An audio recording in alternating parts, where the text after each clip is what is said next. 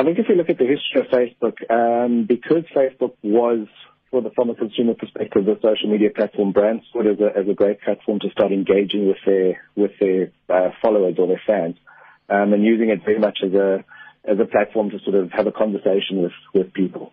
Um, but Facebook has sort of changed the rules, um, and they are actually moving to a space where they're telling brands that listen, you no, no longer can you speak to the fans that you've accumulated over the years for free you actually need to start paying for them by buying ads. Um, and unfortunately, I think brands haven't quite cottoned onto this yet, and they're still caught up in the social media space. But they need to start viewing it very much as a, as a reach platform and, and, and saying that, that we can use this platform to buy ads to talk to our consumers in the same way that we use TV or radio or newspaper. Do, do you think it's the right approach? I mean, I'm aware. I mean, I, I have a I have a personal Facebook page, um, and then I have a Facebook fan page, and, and I've certainly been increasingly aware in the last six months of the of the decreasing engagement on the on the fan page, and that's because they've restricted it. I mean, that's correct, isn't it? Absolutely. So Facebook has said, listen, they they they're all about protecting their consumers' interests. Um, and they're saying that if the average consumer is following 10 or 20 brands, and if each of those brands is posting three or four pieces of, of organic or free content per day, before the, the, the, Facebook user has seen anything from his friends and family that is what is there to consume, he's now being bombarded by 30, 40, 50 brand messages um, before he's even gotten to the content that, that interests him. And from Facebook's point of view, that's not a good thing because ultimately, if that continues, the, the consumer will move away from Facebook into another platform. So what they're saying to brands now is that, listen, if you want to speak to these people, you actually need to buy an ad and we'll allocate within the user's timeline sort of three or four premium ad positions that you can then buy for and, purchase. Um, and that's kind of the, space that we're sitting in at the moment. Isn't the danger there that the appeal of Facebook is exactly what it was? It was, it was this free space, and, and you restrict the free space. You also restrict the amount of visitors to that particular page, which actually means you restrict the leverage that a page has to deliver a product to an audience.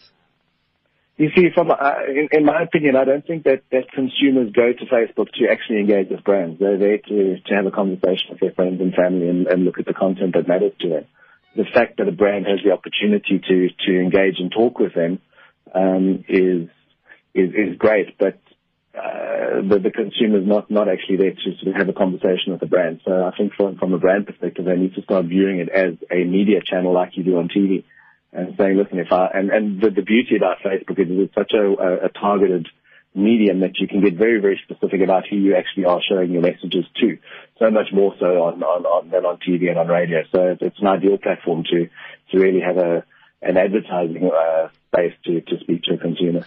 All right, so so let's then talk from an advertising side. Who's who's then doing what in South Africa uh, in terms of using Facebook, and of course from your side, media shop. I mean, you, you media planners, you place, you buy advertising on behalf of clients, right? So so what are you doing? What's your approach? So we we are having the conversation with, with a lot of our brands in, in, in terms of, of, of trying to change their perception of what Facebook is and saying, listen, you know, let, let, let's start viewing it as as this, this massive platform that has 13 million consumers on a monthly basis or 7.8 million consumers on a daily basis, um, and start using it to, to sort of targeted messages to those consumers. Um, we also know that um, from an engagement perspective, that uh, Facebook has, published numbers that says you know of, of people that are purchasing products, 90% of them that, that saw an ad on Facebook and then went on to buy the product never actually clicked or engaged with that ad. You know, so, so it very much is a, a, a being seen as an opportunity to see. So you, you going through your timeline, you see an ad for a particular brand in your timeline, that, that ad may well resonate with you and may well cause you to go and purchase the product, but you're not necessarily going to comment, like, click or share that particular piece of content with, with the people in your network. I suppose I mean, what it what it has what it has done certainly is it's it's certainly you know not just changed the rules but certainly changed the rules of engagement in terms of you have a product to sell and you want to, you want to target a potential consumer to, to buy that product and with a certain methodology. I'm looking at maybe typically above the line advertising uh, in the past and, and that's now changed completely, right? Yeah, so Facebook have, have actually launched a reach and frequency model because they're sort of recognizing the fact that they have this massive audience that they can sell off to advertisers and they're trying to engage with, with, with advertisers and media agencies in the language that, that we are used to, uh, used to using um, within the traditional media space, reach and frequency and impact and those sorts of things, rather than sort of the, the, the, the old historic Facebook metrics of, of engagements or likes or shares. And some specific, you know, brands who are doing things interesting, some examples you can share with us, uh, Richard? Um, I think there are a lot of brands that are using the platform particularly well. Um, Coca-Cola is one from an international perspective that, that springs to mind over the, the um, Super Bowl. I think it was last year. Um, they ran a campaign about sort of uh, American patriotism, and they used Facebook's targeting capabilities extremely cleverly in terms of sort of tapping into what, what resonates with consumers. So they were able to share very specific, it was all one ad, but they were able to take that, that, that particular ad and, and break it up into, into pieces and, and serve messages to you know Muslim Americans about what what makes America great, and then show another piece of the ad to um, you know African American Americans um, about what makes America great. So you can get quite clever in terms of how you target and how you actually reach people on Facebook, simply because there's so much data available for us to use and tap into.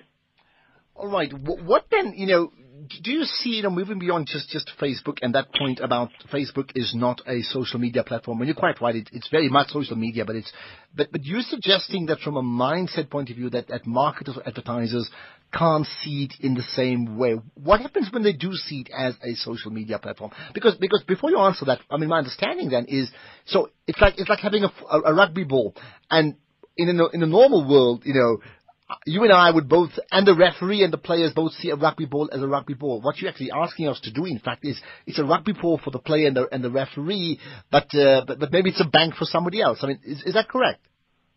Um, yeah, to, to an extent. So I, I think Facebook are, are, starting to engage a lot more with advertisers to try and change this perception of, of where Facebook has come from and where it's going to.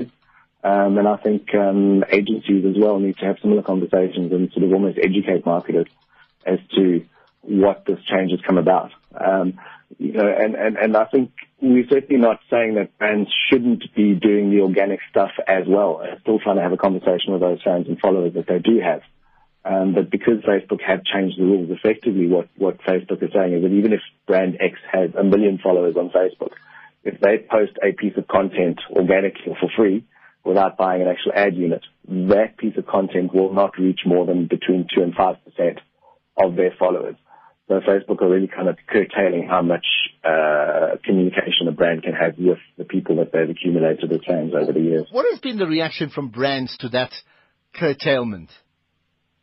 I think generally speaking, the brands that we've spoken to are starting to understand that, um, and I think the more that they understand the uh, the targeting abilities and, and, and how Facebook can really allow them to give very specific messages to very specific market segments, um, they, they're definitely on board. And like I say, we, we're certainly not advocating that they stop doing what they're currently doing from an organic perspective. But they do need to start understanding that if they want to speak to significant numbers of people on Facebook, that they do need to start actually treating it as an advertising platform rather than a, a social platform. Well, I see Christopher Mcinga saying the key point here is to educate to educate marketers. I mean, that's pretty obvious. So, you know, are, marketers then being educated in, in understanding the, the the impact of social media and the changes that it's having on marketers? Uh, would that be a given, Richard? Um, I think education is massively important. And, and, if we sort of move away from, from Facebook and social media specifically and start looking at digital media, um, you know, the unfortunately, kind of the, the history of digital media in South Africa has been one where, where the digital industry has kept itself very sort of aloof from the rest of the agency or, or, or marketing sort of sphere. And so there is a very big education job that needs to be done, not only with, with clients and advertisers, but also within within media and, and, and creative agencies as well.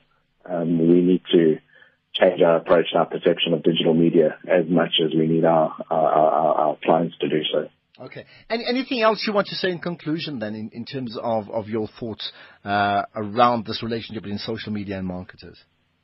Yeah, for me, I just think if, if we take a step back and look at it from a consumer's perspective, um, you know, digital media is, probably the, the, the, the, one platform in South Africa that consumers are spending the most of their daily time with.